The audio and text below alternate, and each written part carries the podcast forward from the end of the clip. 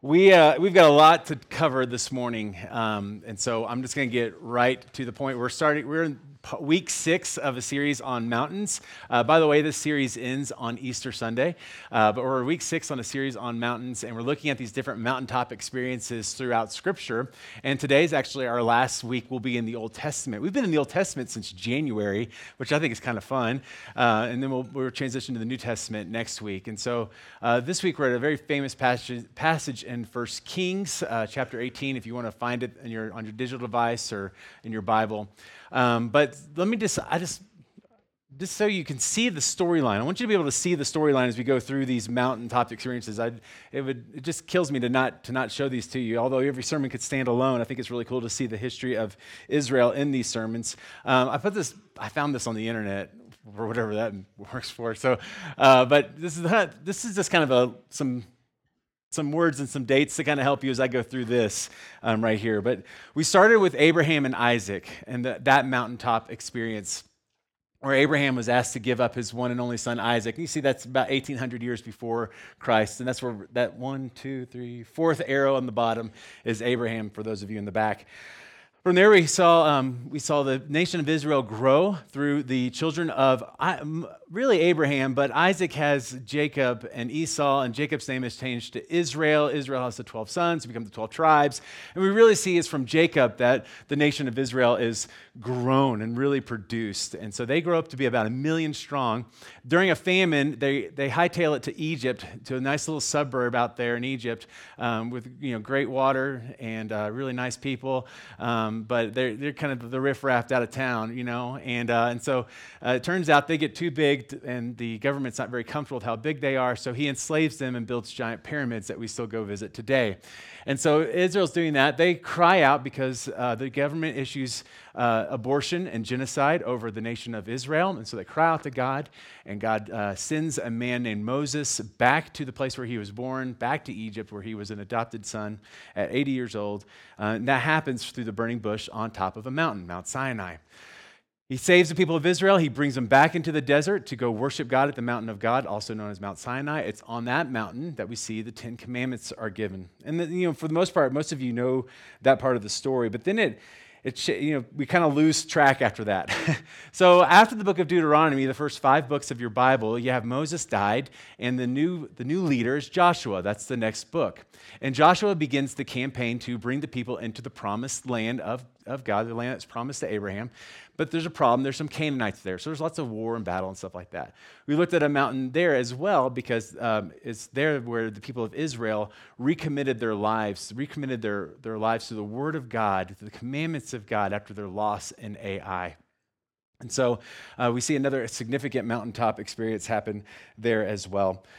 After Joshua comes Judges. The book of Judges, we looked at that last week with uh, Deborah, and what a dark, dark book that is because Israel is kind of at this crossroads. There are people, they're organized, and then they're, they're in this country full of false gods. And so there's, there's constant temptation and tension going on with them. They didn't wipe out the gods like they, were, like they were supposed to. And so they're, they're constantly falling in and out of favor with God. And so he sends judges to bring them back into right standing and to free them from their slavery under the, uh, the false gods. At, at, the end of Judges and at the end of Ruth, we have um, the people say, um, well, what rises up is a prophet, and his name is Samuel. And Samuel becomes a great leader of the people of Israel. He is a high priest and prophet, and he, he leads Israel. And that's the book of First Samuel. In Second Samuel, Israel requests, they say, they say Israel's like a teenager. say, we want a guy, we want a king like everybody else. They, they got a king, and their mom gave them a king, and their dad gave them a king. Why can't I have a cell phone? I mean, a king. Why can't why can't I have a car? I mean, a king. I mean, so it's kind of like this. We want to be like everybody else. And so they request a king, and God says, I'll give you a king. He's gonna, you're going to hate this. That's what he says. You're not going to like this. He's going to do this. He's going to do this. He's going to raise taxes. He's going to raise taxes. He's going to raise taxes. He's going to raise. You know, so pretty much what kings do. And so here's a king, and they give him Saul. They vote for Saul because he's tall, he's handsome, he's big, he's strong, and he's a knucklehead. He's just spiritually inept. Right? He's no clue what's going on. Right? And so Saul becomes the king of Israel. Saul is a horrible king. And then, so as you know, the rightful king that Samuel blesses or anoints is King David, He's small, he's short, he's a shepherd, he stinks, but he's smart, he's wise, he loves God with all of his heart. And so after Saul, after Saul dies, um, King David becomes the king.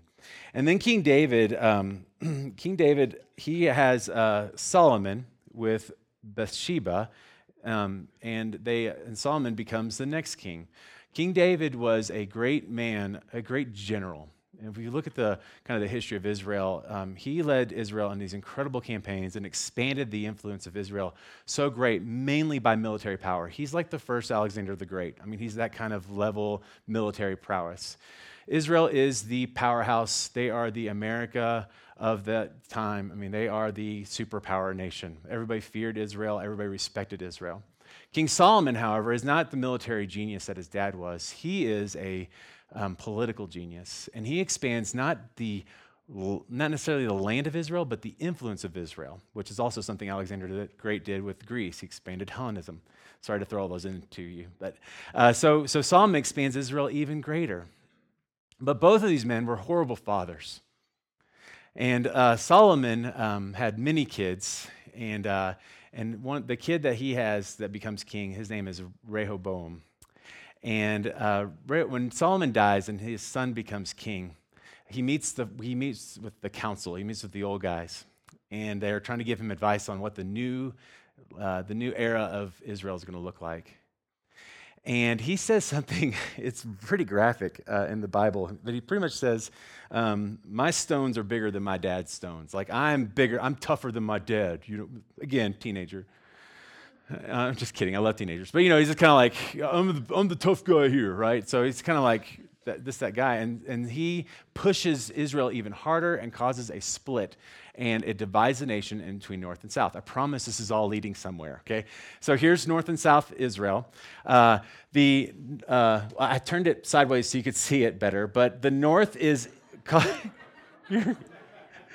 Stop it. We're on a budget. Okay, so the north is this way. It's Israel. It's called Israel. I wish it wasn't because it really is confusing. It took me graduating with a master's to understand some of it. And so Israel is this way. Um, the place in question today is Mount Carmel. It's right there, okay? And then Judah is over here. Now, the reason it's confusing is because Judah, in Judah is, there you see the Dead Sea, there's Jerusalem. So Judah has Jerusalem. So Jerusalem's not in Israel. It's just, it's just so confusing. Could you guys have figured out a better way to explain that, like North and South or Confederates and, you know, whatever? So, Anyway, so what happens is Judah stays kind of faithful more often as the divided kingdom. They stay kind of close to God because they got Jerusalem, they got the temple, right? And so they're, they're doing the thing. Israel, it sounds weird to say it that way, the northern part, they get really insecure all the time because they can't get over to the temple because it's in the other kingdom. Why can't y'all just get along? And so, since they can't do that, they create high places and they start to follow other gods more often than Judah. In the end, they both fail and they both go away to Babylon. Now, that is our that's our landscape for today in First Kings. The books of First and Second Kings are all about these kings who rise and fall into the North Spirit, back and forth, back and forth. Here they go. And so here, we're we're at a really really dark time in the book of First Kings, where Israel, this northern part, has become very insecure and they are following a god named Baal, who is very famous throughout Scripture. Okay? 1 Kings 18 is long, okay? So here's the first 17 verses. Don't even have to look. Here you go. There's a famine in the land. God tells Elijah to go present himself to King Ahab of Israel, okay? God used circumstances to get the attention of the people, and when they don't get the message, he sends a prophet. That's the deal. Elijah's the good guy, Ahab's the bad guy. Let's do this. All right? So that's the that's the that's the, the context. There's a bunch of stuff in there. If you want to go reread it or go read it later, we'll make the origin story another day. Okay. 1 Kings 18, verses 17 through 18. When Ahab saw Elijah, Ahab, King Ahab, said to him, Is it you, you troubler of Israel? And he answered, I have not troubled Israel, but you have in your father's house, because you have abandoned the commandments of the Lord and have followed the Baals. So, uh, for those of you familiar with this passage, this is a very famous passage. This is a lot of people's favorite passage in the whole Bible. Um, but we see the beginning of this tension. Here comes the prophet, the lone prophet, Clint Eastwood, walking down the dusty streets you know, of Israel. Here he comes, and, uh, and he says, Oh, you're the trouble. You're the reason all this is, you're the reason we haven't had rain in three years. You're the problem with everything in our culture, in our world, religious man. And the religious man, prophet says, No, no, no, no. You're the problem. You're the reason we don't have rain. You're the reason that God has held back the winds. You're the reason that things are so wrong in this world. You're the problem. Kind of sounds, sounds distant, right? Nobody talks like that anymore, right? We don't say that to each other, right? No, it's, it's actually very, very common. Um, today we, we are doing we were dealing with the same thing. We hear from people all the time in the news and media and movies and other sources that Christians are the problem with the world. If you guys would just stop being so religious, if you would stop clinging to your Bibles, if you would stop clinging to your religion and your old fashioned ways and get with the program, this world would be a much better place. The late Christopher Hitchens, famed atheist, journalist, not a scientist, not a mathematician, not even an astronomer, just a journalist. You know, and journalists are always right. Sorry, he's dead. I shouldn't pick on him.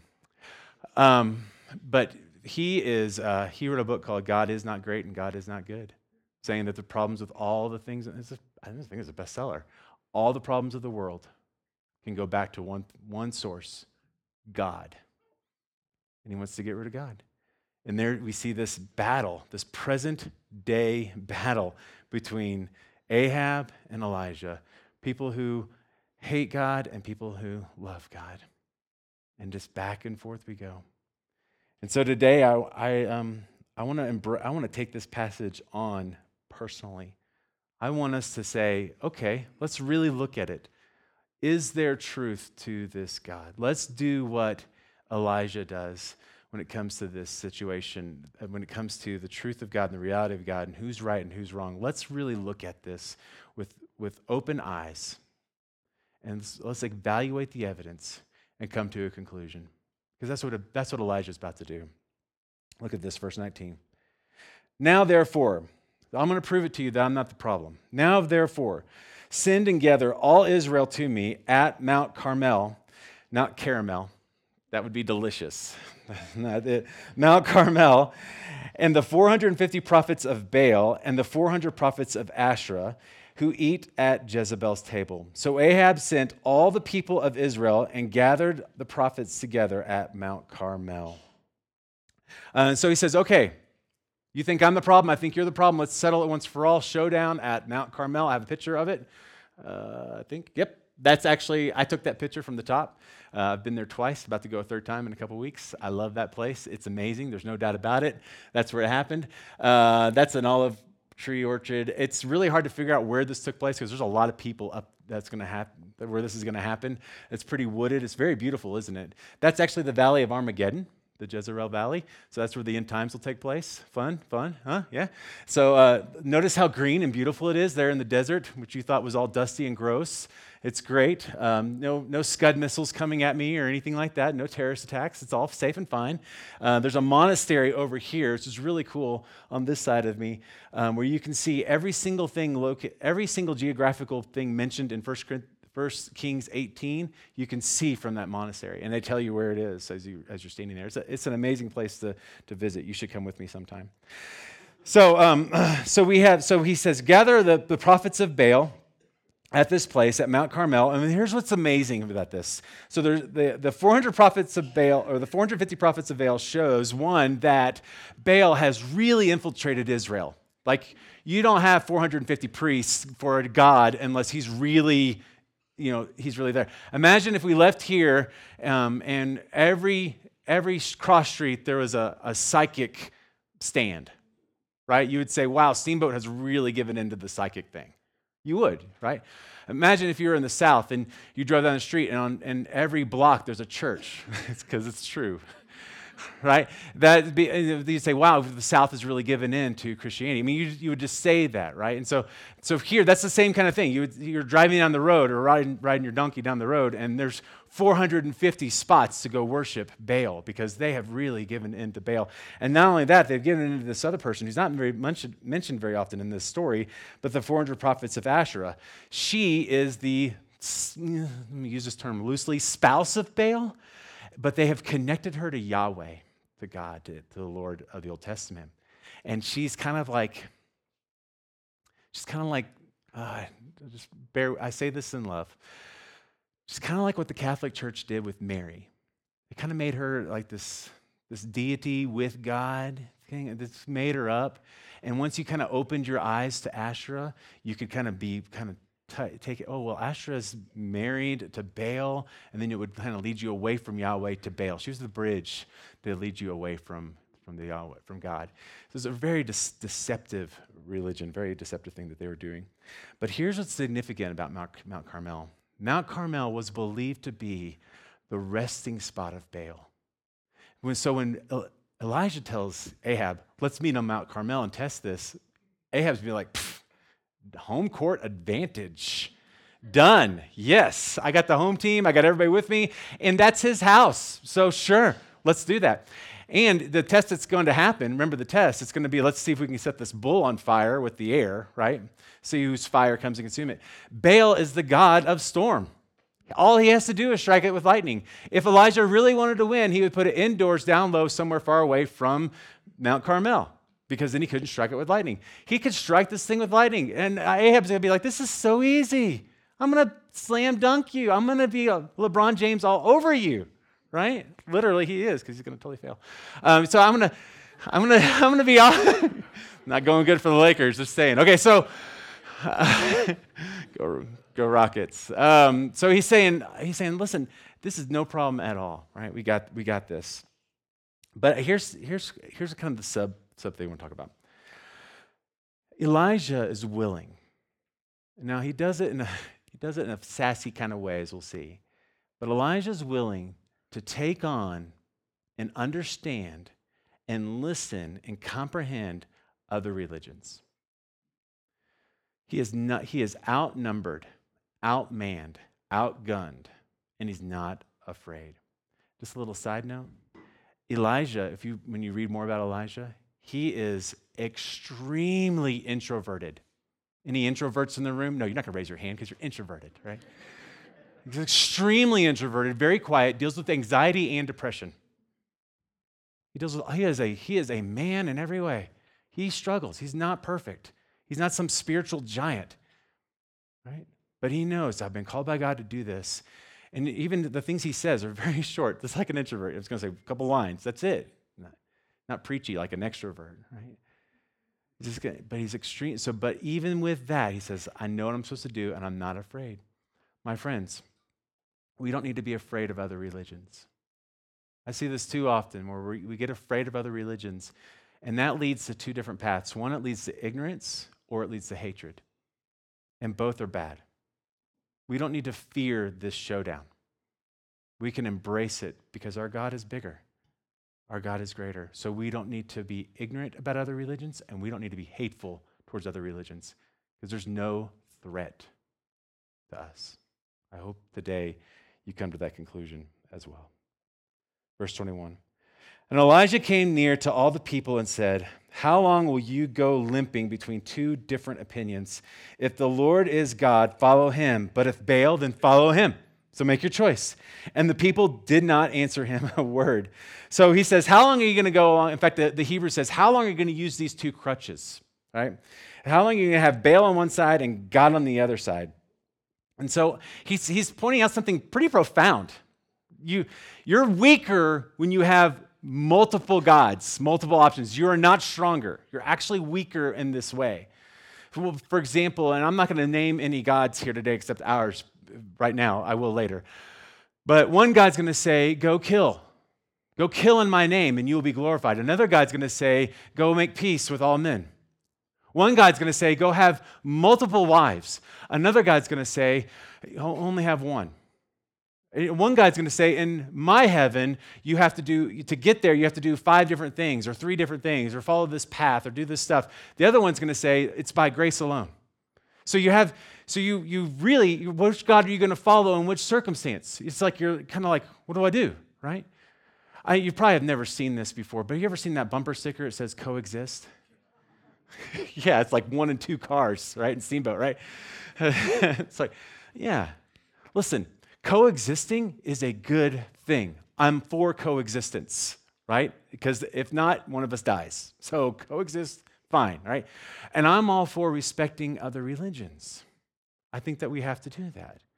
I think, in fact, we need to respect the right for any religion to gather because that's that's the freedom of religion. We're a country built on that. Not the freedom of Christianity, the freedom of religion. So we have to allow for other religions to gather, and we need to respect that. That's a fine and good thing, right? But that's not what the, that's not what the bumper sticker's saying, is it? I mean, we could all coexist for that purpose, right? That's Christianity.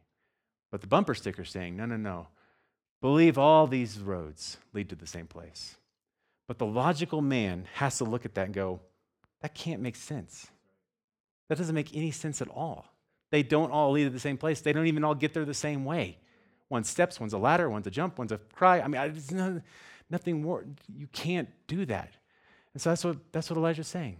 You have, you're, you're limping. You're, you're on crutches. You, you're, not, you're, not, you're not full strength when you're, you're divided all the time. You're still trying to figure out what God's want. Make your choice.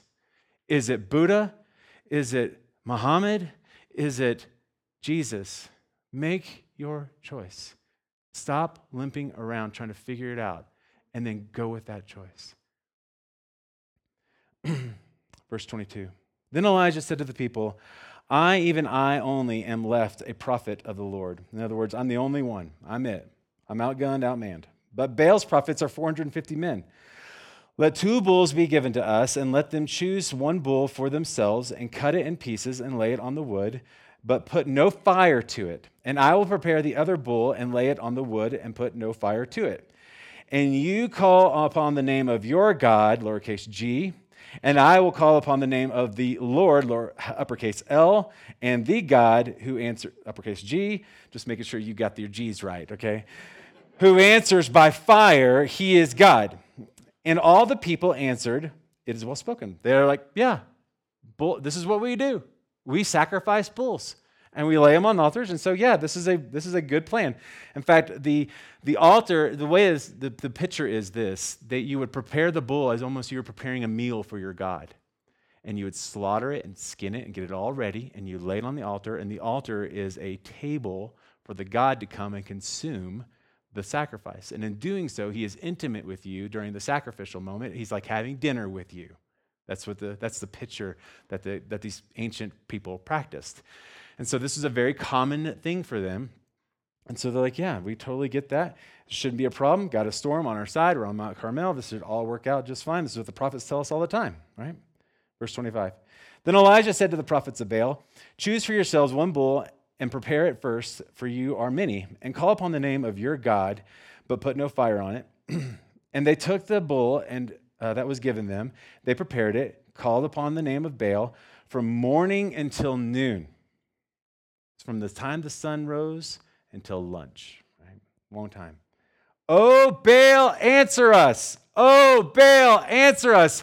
Oh, Baal, answer us. Oh, Baal, answer us. Oh, Baal, answer us. Ha! Oh, Baal, answer us. Ha! Oh, Baal. Over and over and over again. They're just doing the conga, crying out.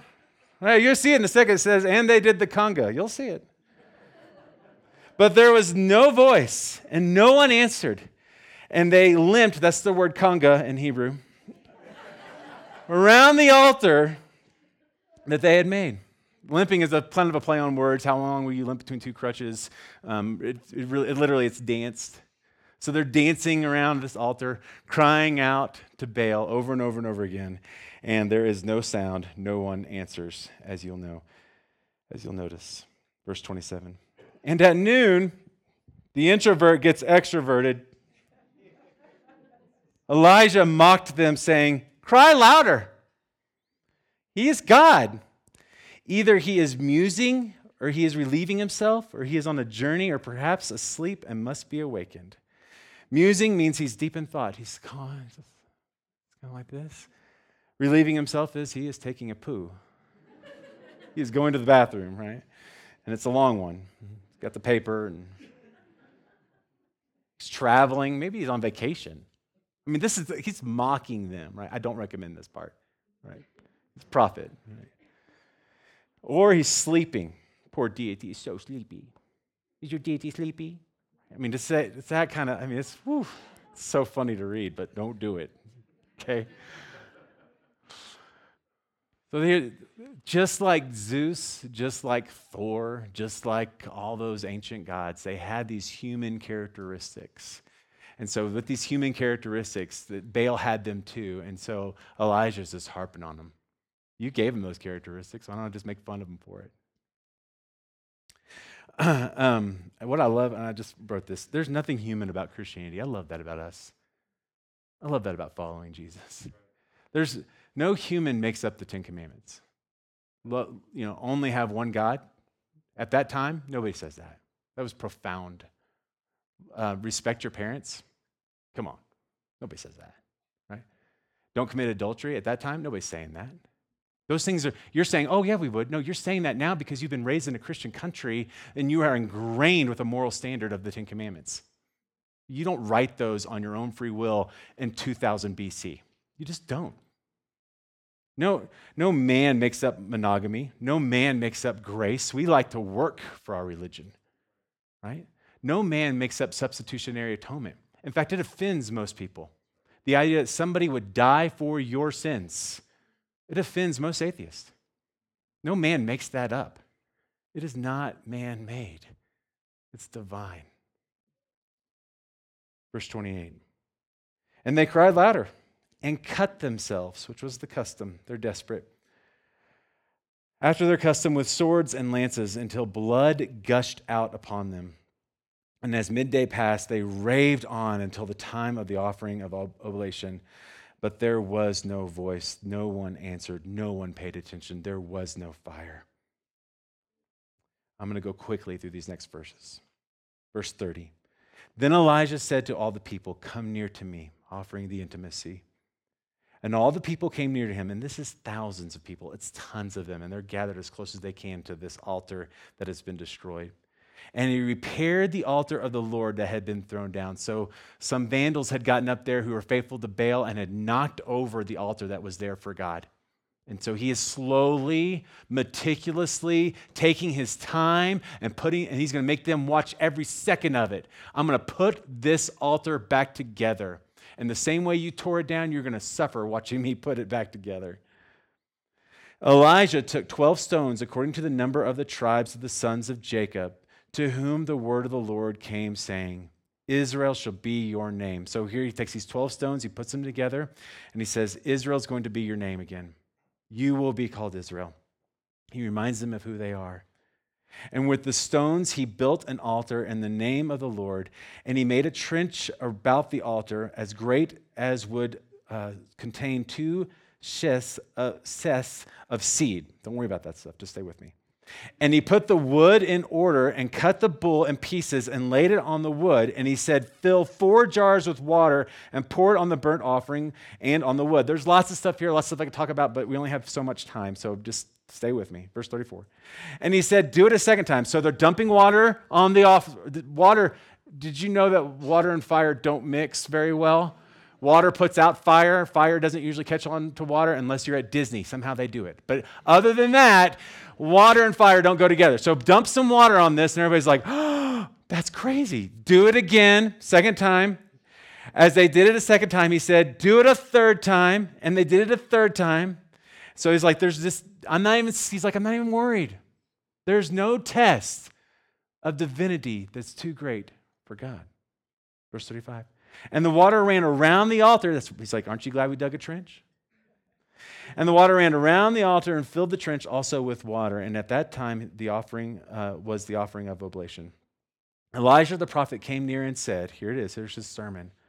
O Lord, God of Abraham, Isaac, and Israel, let it be known this day that you are God in Israel, and that I am your servant, and that I have done all these things at your word. Answer me, O Lord. Contrast that with 450 prophets in the Conga crying out to God, right? And then you have this meek, introverted you know, man. Answer me, O Lord. That the people may know that you, O Lord, are God, and they have turned their that you have turned their hearts back. He's already foreseeing it. You're going to turn their hearts. This, is, this ends today. Verse 38 Then the fire of the Lord fell and consumed the burnt offering and the wood and the stones and the dust and licked up the water. He was thirsty in the trench. Verse 39. And when all the people saw it, they fell on their faces and said, The Lord, He is God. The Lord, He is God. I would call that repentance. And Elijah said to them, Seize the prophets of Baal, let none of them escape. And they seized them, and Elijah brought them down to the brook of Kishon and slaughtered them there. I also don't recommend that. And Elijah said to Ahab, Go up, eat and drink, for there is a, there is the sound of rushing rain. Skip to verse 45. And a little while the heavens grew black, and the clouds and wind, and there was a great rain. The reason there was no rain was you, Ahab. And Ahab rode and went to Jez- Jezreel. And the hand of the Lord was on Elijah, and he gathered up his garment and ran before Ahab to the entrance of Jezreel. The true God that day showed up and provided rain. So I want to apply this then with the time that I have remaining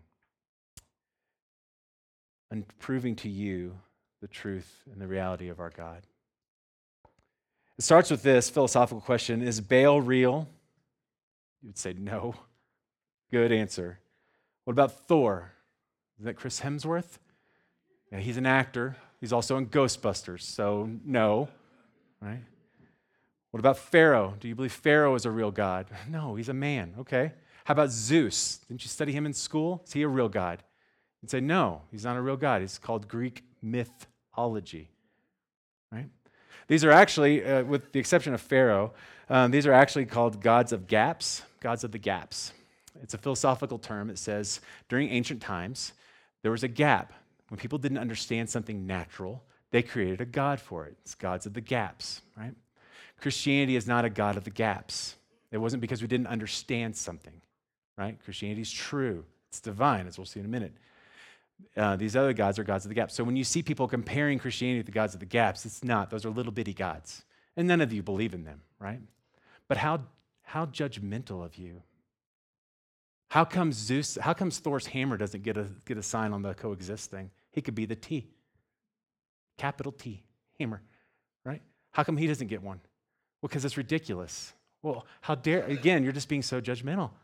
How is it? You have just condemned all the people who worship those gods to your hell or whatever it is they go to because they're ridiculous, right? And you just created a religion. Congratulations. You just created your own system of beliefs, and now you have demonized one group and have sanctified another group. Right? And now, now it's like, okay, now what's the standard? Well, the standard is anything you want it to be, right? And here comes this crippled state that we're in where we can't decide what we're going to be.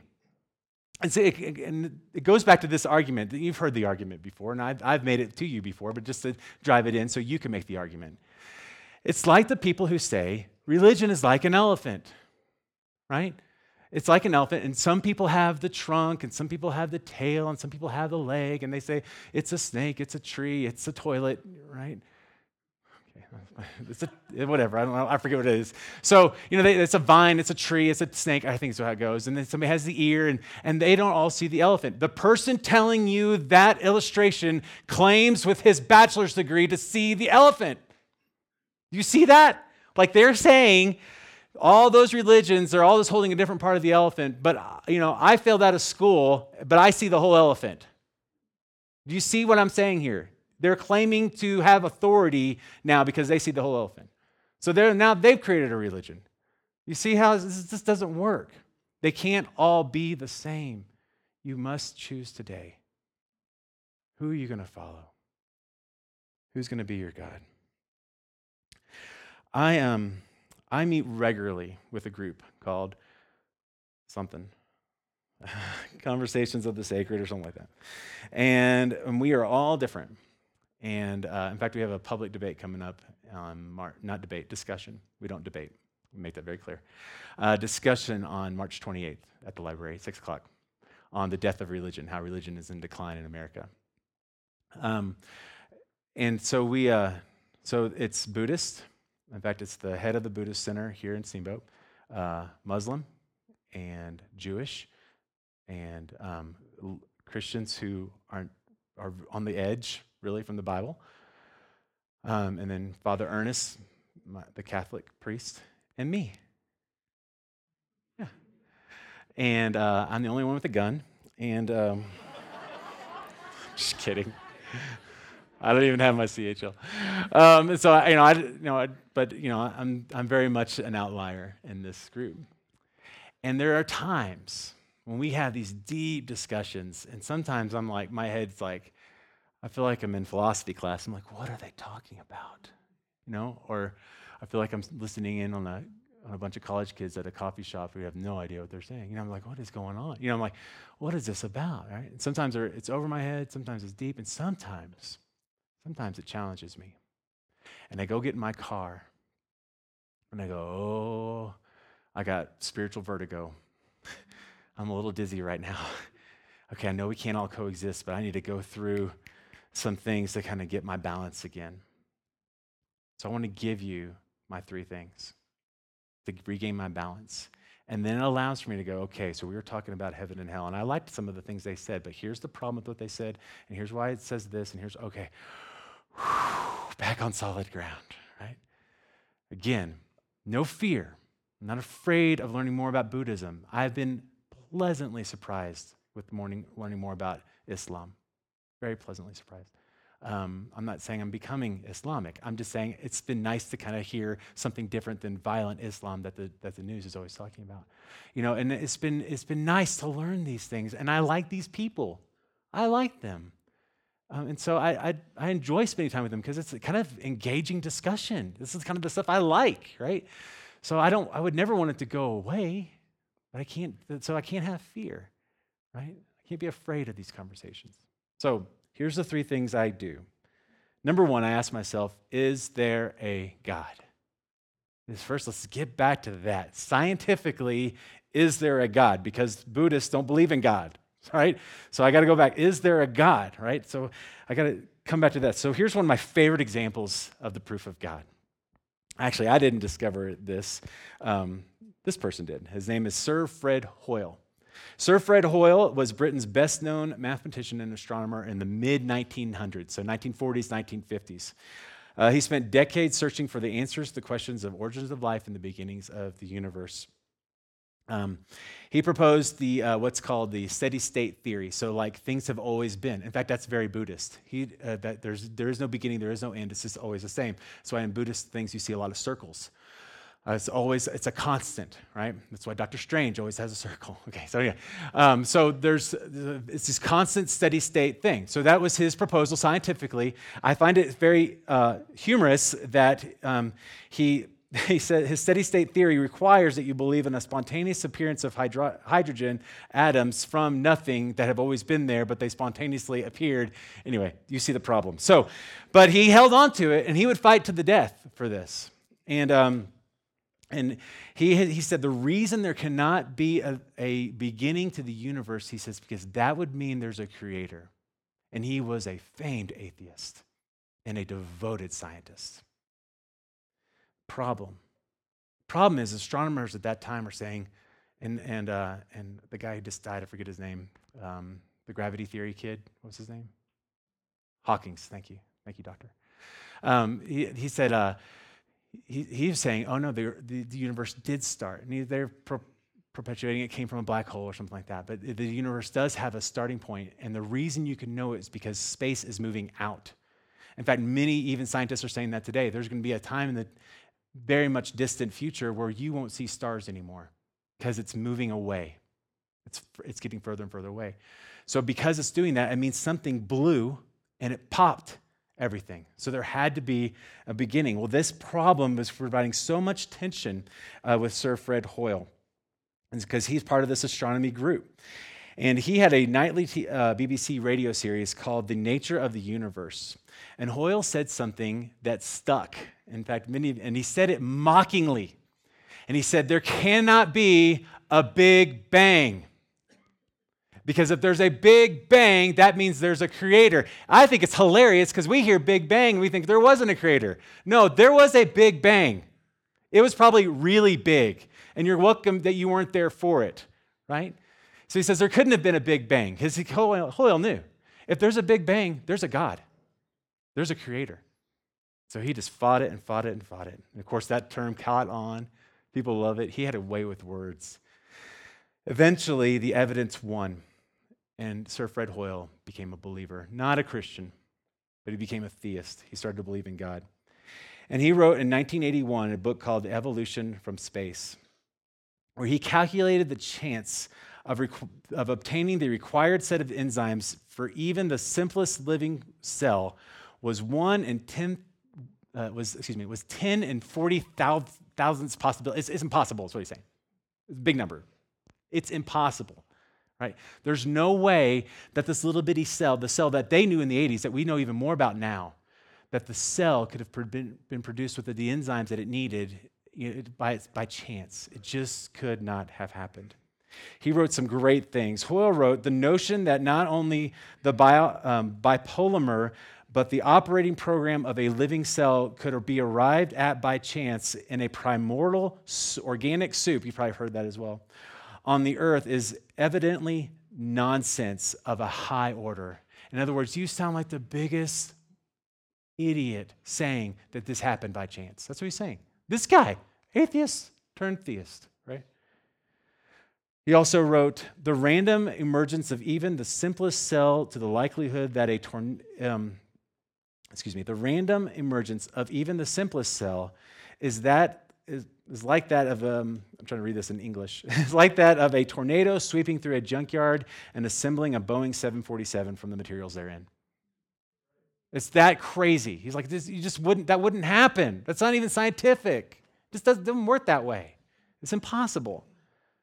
Um, finally, he wrote this Hoyle also compared the chance of obtaining even a single functioning protein by chance combination of amino acids to a solar system full of blind men solving, solving a Rubik's Cube simultaneously. Hoyle eventually became a believer and, desi- and trusted in the designer fine tuning universe. Is there a God? Any scientist worth his salt, not bound to the politics of modern science, but it really studies the evidence has to admit yes, something started us. There is a beginner, there is a creator. You don't get this by accident. In the words of my daughter Audrey, you don't get this sassy by accident. she was talking to an atheist at school. I love her. Okay. he wrote this too. One last thing.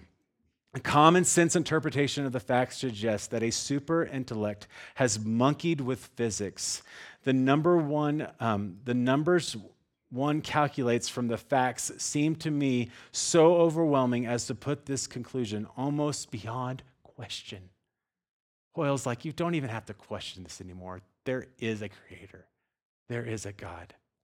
The book of Isaiah says this Thus says God the Lord, who created the heavens and stretched them out, who spread them out, um, who spread out the earth and what comes from it, who gives breath to the people on it and the spirit to those who walk in it. Isaiah 42, 5. Even the Bible says, yes, there is a creator and he is your God. He is your Lord. Fine. Andrew, fine. There is a creator, but there's so many religions. How can you know your religion is right? I am so glad I asked myself that question. Number two, which is the least likely to copy another religion? Which is the least likely to copy another religion? The simplest answer is which one was first? Which religion is the oldest? Here, there's the question. Which religion is the oldest? I picked the four majors. I threw out the gap religions because, come on, you don't struggle with that. Mormonism, Islam, Hindu, Buddhism, Judaism, Christianity. They're, Hindu and Buddhism are connected in the same way kind of the same way that Judaism and Christianity are connected. Okay? Mormonism started by Joseph Smith in the 1820s. It is, it's a babe. It's just a pup, right? And, um, and so, and, and if, for those of you who are aware, have read the Book of Mormon or anything like that, you can see a lot of what I would call plagiaristic material. It just, it seems to have copied Christianity and made it its own and, and did its own thing, right? I'm not, it's not a slight, I'm not trying to be mean, but it's obvious. Anybody who's willing to look at it with open, honest eyes, Mormonism seems to be a copy from another religion. So then you can say, okay, well, I don't want the, I don't want, I don't want the GMO religions. I want the original, I want the organic. You with me on this? Um, so Islam. Islam started 610 AD. That's 610 years after Jesus was when Islam started. Muhammad started Islam. Um, and so now you're gonna, gonna have to get into some history here. Um, so the, re- the way we know that Islam is Islam is from a book called the Quran. And the Quran tells us its system of following Islam, right? So the Quran is the organizer. So when you can know Islam is true by when the Quran uh, was written and codified. Does that make sense? Are you still with me? It's apologetics here. We're getting a little deep, okay? So, and again, I go through these things, uh, it seems like in my head quickly, but so I'm trying to slow it down. So the Quran was written in 610 around that era, AD, 610 years after Jesus, AD, Anno Domini, uh, in the year of our Lord, okay? So it was written during that time after Jesus. It, the oldest copy of the Quran that we know that it was written was discovered actually recently, and it was written, or it was verified to have, to, we could see that, you know, that it was written in 704 AD. So about 100 years after the beginning of Islam, we have a copy of the Quran. It, that's good. Happy for Islam on that. And it's about 704 AD, okay? Okay, all that to say then, if you read the Quran, you will also see some interesting features. One, that it copies a little bit of Judaism and its conquest and its forefather Abraham. Uh, there's some copies of Judaism there. It also wages war in some places and offers salvation in others to Christians and Jews. So Christianity and Judaism are in this book, and it seems to be a little, and I say this respectfully, a little plagiaristic. It seems to copy other religions. Oh, you have a tithe? Well, we have a 5%. Oh, you have a temple? Well, we have a Mecca. Oh, you so and it's just you have uh, doing you know the golden rule. Well, we're going to have something similar. So they have all these things that you do right. That's very similar. They have a God. They and it wages war against the God of Christianity in Israel. Right. So again, you have these, these this copy thing, and to me that illegitimatizes it for me. I'm like, eh, it feels like a copy. It doesn't feel legit. It doesn't feel sincere. I don't think my God's going to be bound up in that kind of stuff. I want to hear from God the creator of the universe. Let's get older. Let's go to Hindu and Buddhism. Hinduism and Buddhism. Hinduism started in India. The oldest, so Hinduism and, and Judaism are going to offer us an interesting twist. Hinduism is going to say, Hinduism is uniquely tied to language, and I'll talk about that in a second. We don't get the, the codification, right? The codification of, of Hinduism until we get the, what's called the Vedas. And the Vedas is like their Bible. It tells you how to follow Hinduism and to keep the culture going. It's the organization of the religion. The oldest copy of the Vedas that we have is dated 90 AD. The best proof we have of Hinduism is still after Jesus. Now, we know from the temples and we know from history that it's older than that, right? So you could throw some other things, but the best proof we have of their written code is very young, about the time of Jesus. Uh, Buddhism started from that, uh, from Hinduism. And uh, it's kind of a, a, branch of Hinduism, if you will, but they don't believe in a God and there's some other things. But we're not talking about theology or doctrines here. I just want to give you some of these proofs. So, Hinduism, uh, will, they'll say, if you do some history, some studying, Hinduism was officially organized around 1500 BC although there's very little proof of that except for what's told to you in history books, right? 1500 BC. And then Buddhism was organized around 500 years before Jesus, okay? Judaism and Christianity. Christianity is intricately connected to Judaism. You cannot separate the two, even though preachers try to do it. I don't know why. It's ridiculous. Um, Christianity was started in 30 AD. The oldest proof we have of the Bible is called P51. It is a copy of the Gospel of John, chapter 18. It's a very small fragment, and it dates to 90 AD. It was probably written by John. We have an actual source. We have proof that our Bible was written, at least the Gospel of John, in 90 AD. About as much proof as Hindus have. It's pretty amazing, isn't it? But it's tied to Judaism. Uh, Judaism predates anything, all codification. Judaism, because of the discovery of the Dead Sea Scrolls in 1945, the oldest proof we have that Judaism was codified is the book of Isaiah. And it is dated at 367 years before Jesus. Oh, I, I get chills. I love this stuff. Isn't that amazing? Three, that's science telling us this. It's 360 years before Jesus prophesying Jesus. Have you read the book of Isaiah? By his stripes you will be healed. He will hang on a tree. They pulled him by his beard. He, he shall be born of a virgin. I mean, Isaiah, thank you, God, for saving that one. I mean, if it was me, it would have been Genesis or Exodus, but no, no, no. You wanted to make sure the oldest copy we had predates the Savior. Love it. Respect, right? yes, it's amazing. Okay, so, but Hinduism, you know, ancient Hinduism is older than that. I know it is. We have temples that prove it. I know. I know you do. But let's look at language because they're intricately connected. And I'm, I'm going to stop with this. We'll go to our last point, which is much shorter. Hinduism is connected um, to the San- Sanskrit, and it's the, it's the codification of, their, of the Indian language. And it dates back, and I'm using round numbers for your, for your sake and mine, 5000 BC. Pretty old, pretty impressive. And it's just the language. It's not the codification of religion or Hinduism, not the establishing of gods and how to follow them and how to worship them. It's just the language dates back to 5,000 years before Jesus. You know what we just discovered? In Egypt, Hebrew, a Hebrew letter. You know how old it is? now, say with me.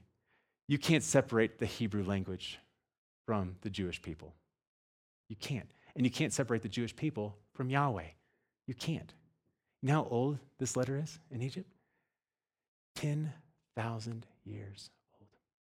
It doesn't say anything about the Bible or anything like that. This is a letter, but it's Hebrew. It's proof of the Hebrew language, twice as old as India. Give me the one God who said he's the one God first. I'll follow that one. And the evidence, the science, the history, and the philosophy keep pointing to the same God. And it's Yahweh, our Lord Jesus, who sent his Son, our Savior, Jesus Christ, to die on a cross that we might be saved. I, my faith is not blind, it sees just fine. It sees just fine. All you have to do is take the time to look. Thank you. Worked hard on this. I asked uh, Ron, Ron's not here, he's back in Dallas. We baptized him a few weeks ago. And he said, um, we were, he's Jewish. He was Jewish. And I said, Ron, read, he read the Bible. He, he's, maybe he's listening today, but it's a great story. But he read the Bible in 100 days and became a Christian at the end of that time. And, uh, and I said, Ron, why didn't you stay with Judaism? You know what his answer was? I did. It leads to Jesus. How did you get a master's degree in 100 days? It's like, it's amazing. It was amazing, right? And that's exact. We cannot, again, separate the two. Fine, finally, you say, which, by, which religion then has the most evidence for the divine? No religion, except for one, offers us the resurrection. Uh, this is the graveside of Jesus. I was there, been there a couple times, been inside that room. It's amazing. He's not there, by the way, he's out. Churches used to gather there and worship. It'd be a pretty, place, pretty cool place to have church. No religion's founder has ever beaten death. No religion's followers have ever witnessed a divine event and died for it. Only Christianity, and it's historically true. None of us look at the none of us look at the Roman persecution of Christianity and be like, ah, I don't know if that really happened. Like, you'd be like, what? Yes, that happened. That's historically accurate. That's the way it went down, right? Even Gladiator had to cut that from the scenes, right? I mean, it happened, right? It was historically proven that disciples died because they saw the risen Christ. And it wasn't a psychology, and it wasn't they were mourning, because it kept on happening for centuries, hundreds of years, until 310 AD when Christianity was unleashed again. But before that, you had to choose the polytheism of Romans or the one God of Christianity and Judaism. That's what you had to do. And so we have this proof of, for me, this proof of the resurrection. And so I believe that there is a proof of a divine creator. I believe that there's a proof of one surviving true religion. And I believe that there's a proof of the divine. And it's all found in Christianity. So I don't need to be afraid. Fire has just come down and consumed the offering. I don't need to be afraid to talk to anybody about any religion. And I don't need to hate them. I don't need to hate them. This is not about, if the Bible is all true, then the Bible says I don't hate them. I'm not supposed to. But furthermore, not only that, I can believe that, man, you have been deceived. You've been deceived by something. And it's my heart to have your eyes opened, whether I do it or the Spirit of God does it. But hating you is not going to accomplish that. So we don't hate you. It's like, it's like hating a, it would be like hating a child who went to a really bad math teacher that taught him 2 plus 2 equals 3. Right? You'd be like, I don't hate you for that. You, you just had a really bad math teacher. Right? You look at other religions, I don't, I don't need to hate you. You just had a really bad teacher. Let me love you. Let me show you the truth.